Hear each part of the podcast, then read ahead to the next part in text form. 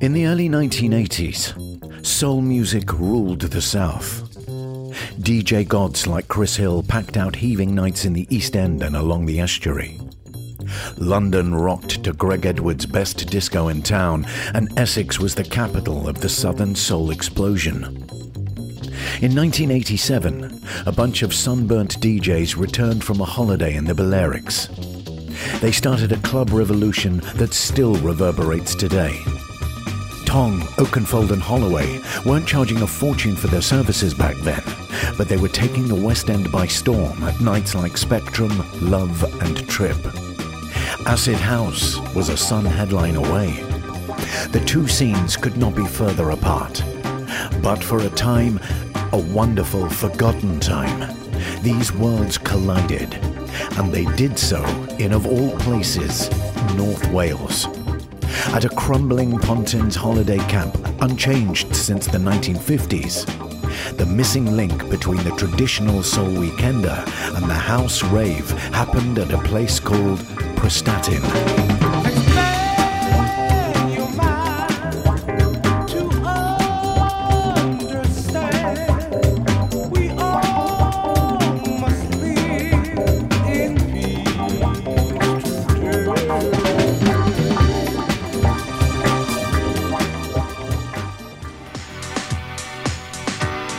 Tunes continue through the morning. Prestatyn Radio 105.4 and a bit.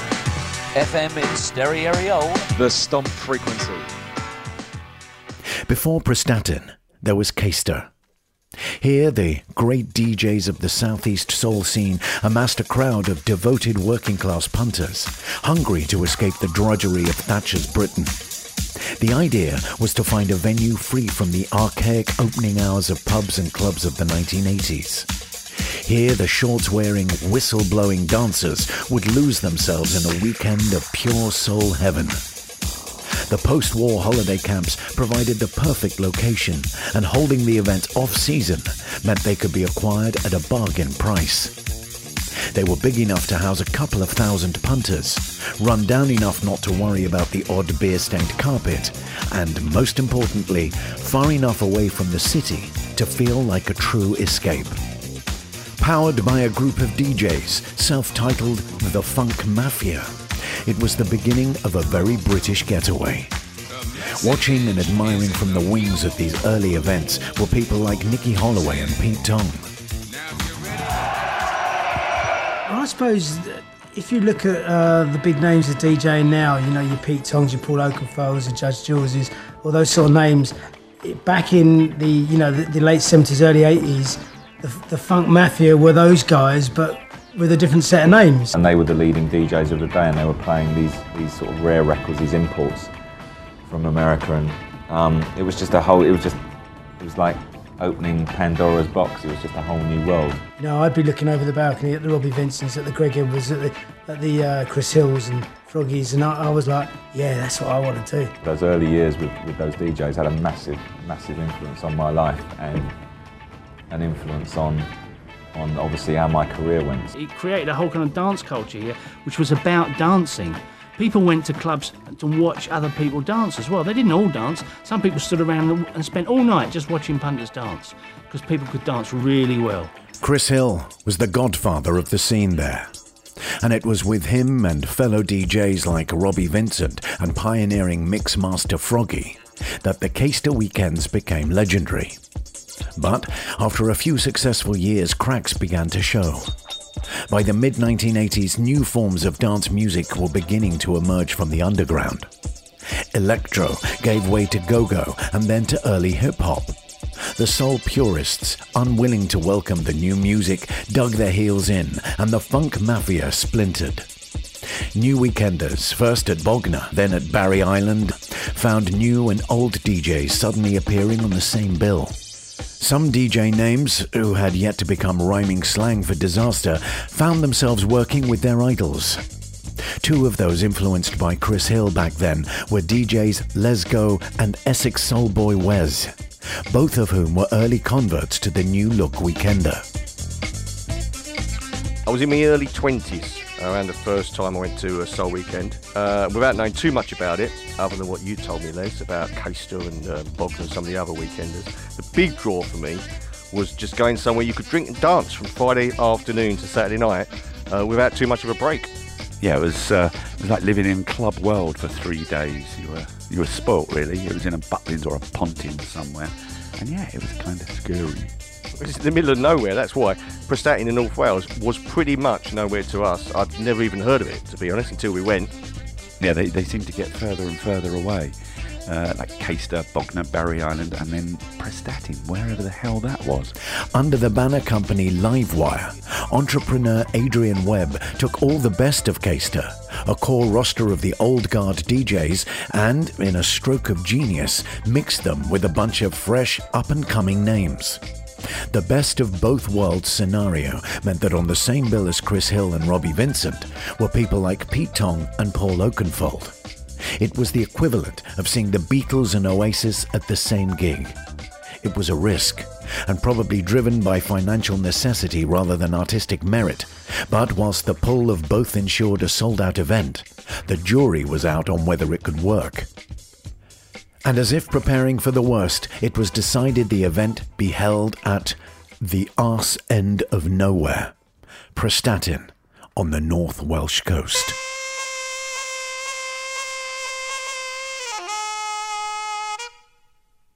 I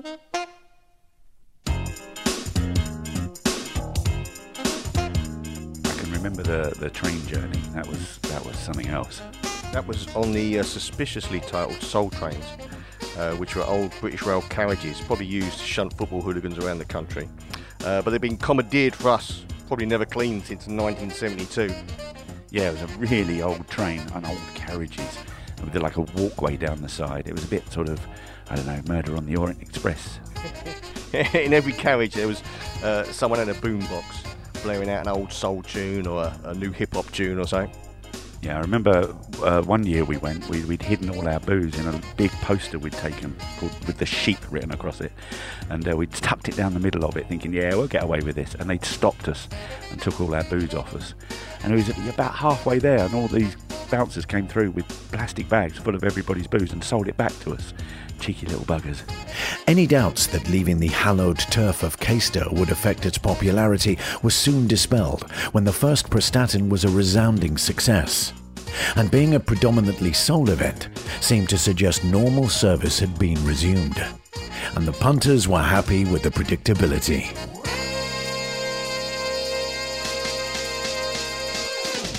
I was pretty OCD on arrival uh, at the camp. Once we got the program of events from reception, it was like the week before Christmas. You know, ploughing through the radio and TV times to see where the DJs were, who was playing live, what rooms to go to. Yeah, yeah, I think you need to see this, need to see that, can't miss this. But th- there was always something that overlapped. And then once you got there, you kind of all went out the window anyway. After 20 vodkas and so. Yeah, it's not as if it was a, a massive place. There was only three rooms to choose from, really, and that was it. So, yeah, planning it out was always always the good thing. And yet you still panic. I still would panic. Um, you know, if I leave Pete Tong 15 minutes early, I can catch Froggy, and then as long as I don't have to stay for the whole set, I can make it over to Oakenfold. And I think I spent half my time just worrying I was missing someone else with a FOMO. Things in the arena sort of rock all the way through till four o'clock this afternoon, where it closes for three hours break, rest and recuperation. I remember the uh, wall-mounted heaters, the only source of heat in a room, which, uh, depending on where it pointed, it would either heat the ceiling for no reason whatsoever, or just one cubic foot of tacky carpet underneath, just no reason from at all. Either way, not enough to stop hypothermia taking hold. The- The first thing you'd worry about is how far your chalet is away from the main rooms. And uh, yeah, you didn't want one near the outer fence. Especially if it was like bad weather and raining, you'd have to have to leg it through loads of other people's tenko blocks to get get to your uh, get to the chalet. And they were they were pretty disappointing. They weren't lovely. They were rather grotty. And uh, yeah, I'm pretty sure they've gotten worse by the year by year.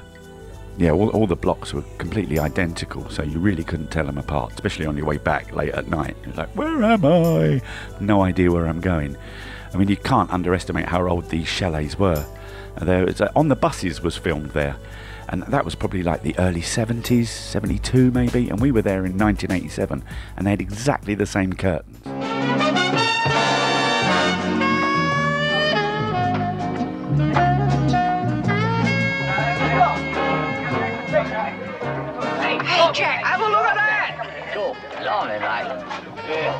That's worth hanging about for.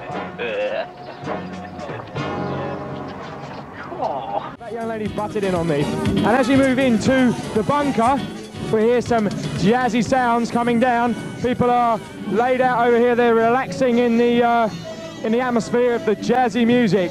This lady here's got a very, very kinky lace outfit on. She's getting chatty up by some zero head over there.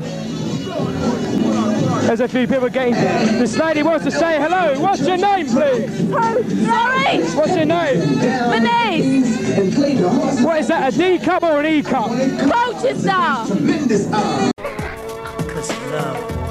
Riotous listening, riotous listening. You're right at the back. I've always been alright out the Press that and make some goddamn noise.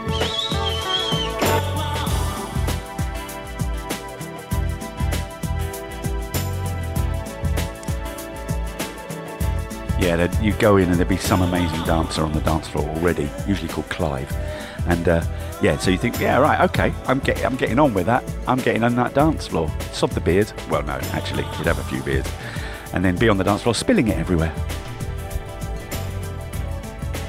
Uh, a lot of dressing up as well. A lot of fancy dress. A lot of blokes uh, wearing dresses. A lot of RuPaul, 20 years before RuPaul existed.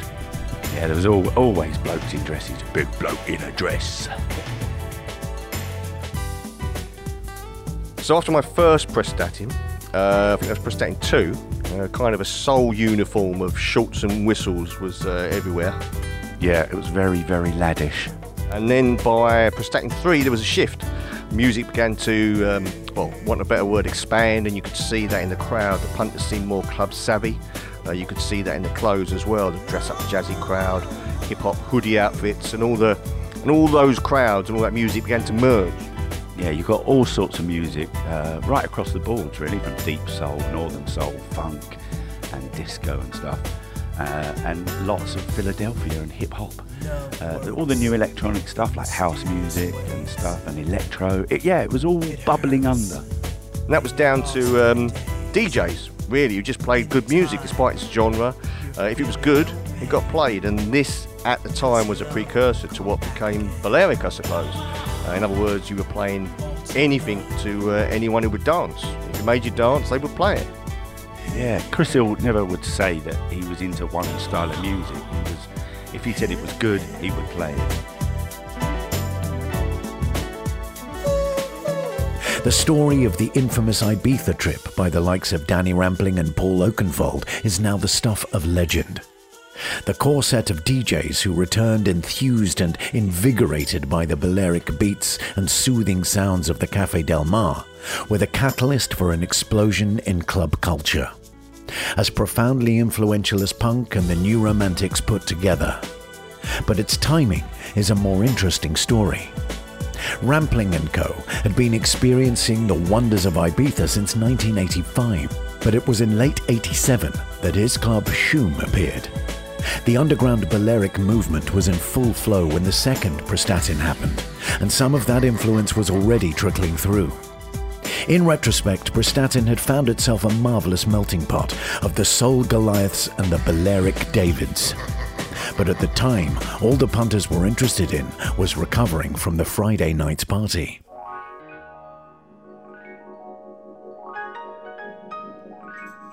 My abiding memory of Saturday mornings, uh, waking up on a Saturday morning, Yeah, really cold. just cold, cold, uh, and then the realization of where the fuck am I? Um, walk out onto the balcony uh, and look out over a sea of people, all lost, all having woken up in a stranger's chalets and wrapped in lime green blankets, uh, walking around looking for their own chalet. Yeah, usually got woken up by someone with a random sound system playing some banging tunes at like 9:30 in the morning when you're really bleary-eyed. And uh, yeah, you get very little sleep. Like three sound systems going off across the campsite, and yeah, trying to get uh, get, get the one bar heater to work. But one thing the chalets did have uh, was a piped through uh, like a cable radio, a camp radio broadcast, uh, which the weekend would take over, uh, and the DJs would uh, just have this most amazing station they could uh, play their tunes on. It would have shows by all the main DJs appearing the weekend. Um, Pete Tong, Oakenfold, Dave Dorrell somewhere in there. We've got a great tape of Dave Dorrell, all the big soul DJs, uh, and a wonderful morning show from Pete Tong and Jeff Young. Yeah, the pair of them would do, I don't know, nine o'clock in the morning till 12 or something. And it was just so funny. Uh, Feeling they were obviously feeling a bit worse for wear, not much sleep. And they were just having a right laugh in the studio, playing some of the best music. And uh, yeah, I wonder what the neighbours thought. Just Everyone could tune in a- a- across sort of Prestatyn. We're going to dedicate this one to the waitress from the Primrose Restaurant who assures me she listens for the entire weekend, which is why the service is a bit slow at the Primrose Restaurant. The phrase superstar DJ had yet to be coined. The soul DJs were famous amongst their own and were held in high regard by their fiercely loyal fans. But the new breed would take success to a commercially higher level. This was in part down to their involvement in not only playing but also producing the very music they championed. Something reflected in the number of acts that began to appear at Prestatyn. Each weekender would feature a main live act on a Saturday night, but the parade of PAs became a staple. Despite the light show and state of the art laser effects, it was impossible to get away from the fact that these acts were appearing at a rundown 1950s Hi-de-Hi holiday camp. En Vogue, De La Soul and Alexander O'Neal all trod those creaky boards, but nothing would compare to the sight of Public Enemy playing to a seriously hungover crowd on a Saturday afternoon in front of a backdrop of a 20 foot high, badly painted mural of Minnie and Mickey Mouse. Yo,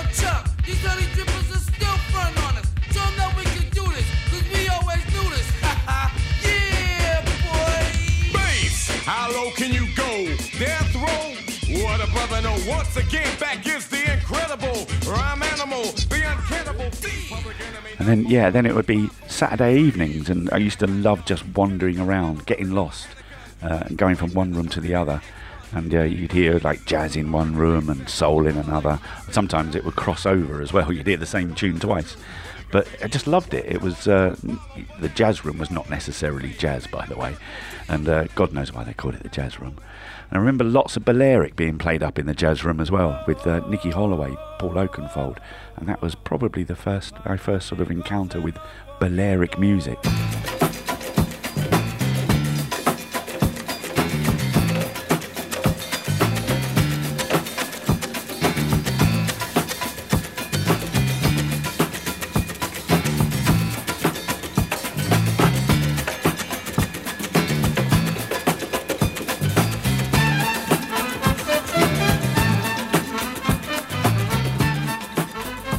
Talking of uh, Summer of Love, generally being loved up, you could argue that the Weekender was ahead of its time in that regards, as, as I never saw any trouble at any of the weekenders I went to.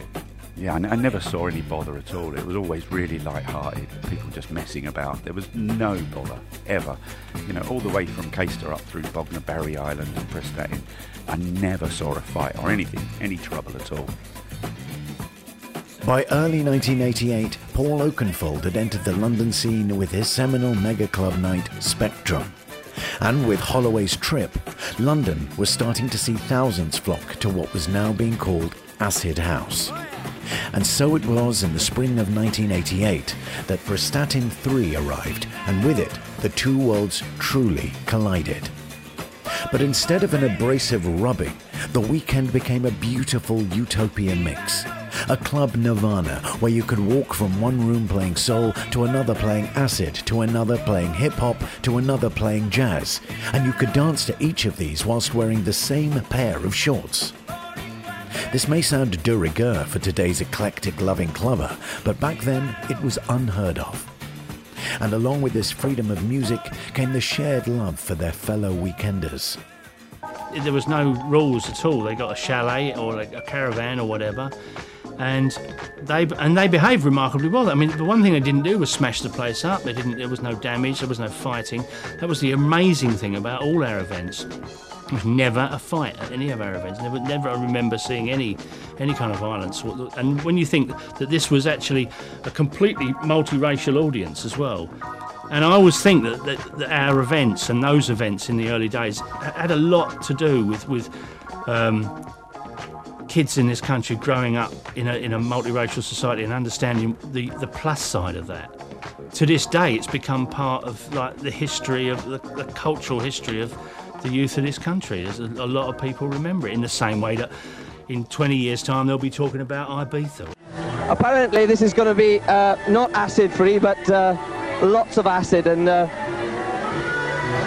I hasten to add that, uh, excuse me, boys, that uh, although there's a lot of acid music going on in this room, this room is a drug free zone, as is the weekend uh, all over the weekend. And it's been stressed in the national press in the last few weeks about uh, acid house music and the ecstasy drug, but uh, we've had it on uh, good good grounds from Adrian Webb that uh, Prestatyn Soul Weekend number four, uh, although playing acid house music, will be a drug-free zone, which uh, I'm sure the Sun would like to hear. Anyway, this uh, room is apparently going to be entirely different to anything that you experienced on the weekend, and to be perfectly honest, I'm, I'm, I'm a little bit apprehensive of actually going in this room. Do- do- Excuse, excuse, excuse me, sir, where, where are you from? Rhyl, sunny Rhyl. Is this your first soul weekend? Pardon? Is this your first soul weekend? This is my first, and it's sure not the last. All right. Few of the local punters there from Rhyl. Yeah, have a, have a nice time on the weekend. As you can see, uh, everybody's making their way into. Uh, yes, we get in there. You can tell it from a distance. This is definitely an acid room. Yes, this is definitely acid. Now, are we going to go in or are we going to uh, stay outside and have a little look at it? I can feel the vibes. I can see the hands in the hair, in the air. oh dear. The spectrum is alive at uh, two o'clock on a Saturday morning, and this is something that everybody'd like to experience on the weekend for at least five minutes, I'm sure. Check this out.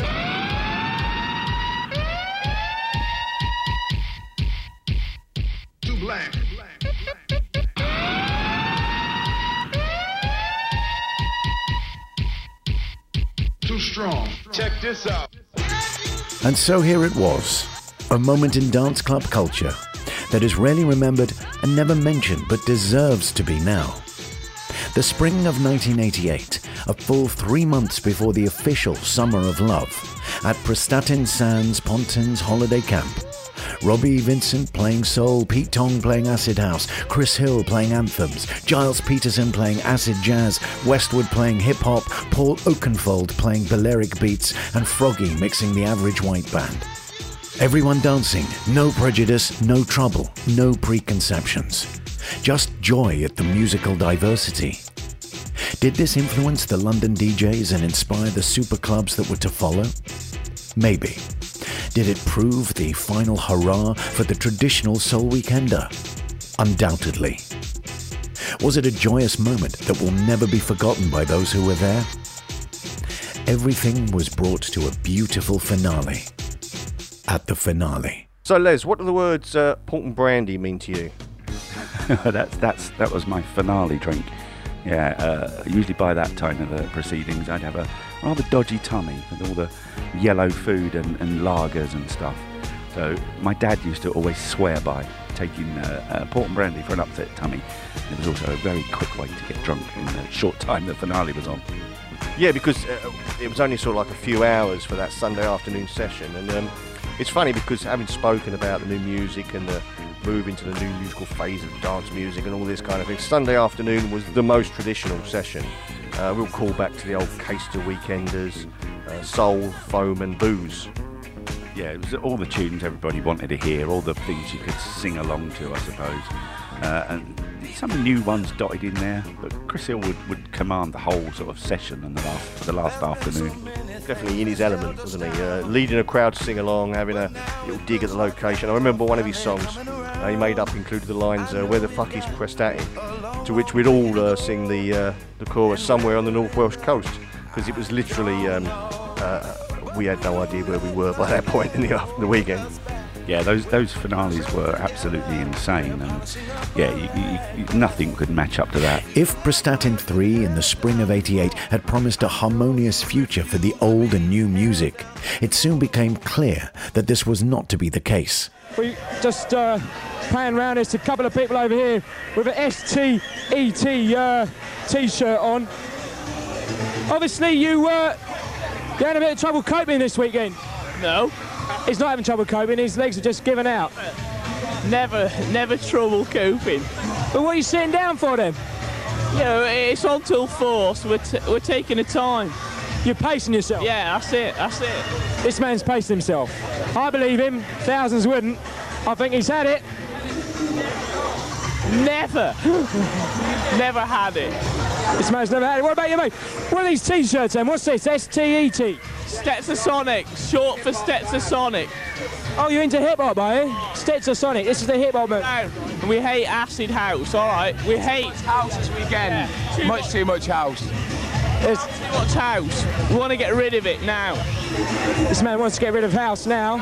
Three zones over there, all right. Hip hop only. Drug free. Hip hop. Uh, yeah. Cigars, but no drugs. All right. By the time of the next weekend, Acid House had been big news, and 808 State were on top of the pops. Prestatyn 4 was still an impressively eclectic mix of dance, but the tribes of music fans who had mixed so readily before began to stick to their own spaces. Breakout tunes could still be heard crossing with the sticky carpets between rooms. Lisa Stansfield PA with All Around the World was on the day she went to number one, showing that dance was now becoming pop and vice versa. Every generation has a moment in their youth when their club, their band, or their gang is the coolest in the world. Sometimes these coincide with a pivotal movement in youth culture the mods, the punks, the soul boys. And many have their seminal venues Wigan Casino, the Hundred Club, Caister. But Prestatyn Sands Holiday Camp, for one brief, magnificent moment, held a party like no other two sets of DJs, soul legends, and superstars in the making. An audience of thousands and a playlist that will never be bettered.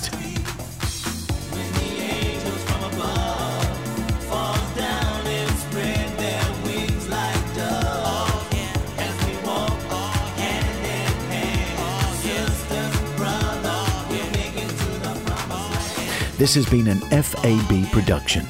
Narrated by Steve First, sound and mixing by Les Dilby, written and produced by Wes Gibbons.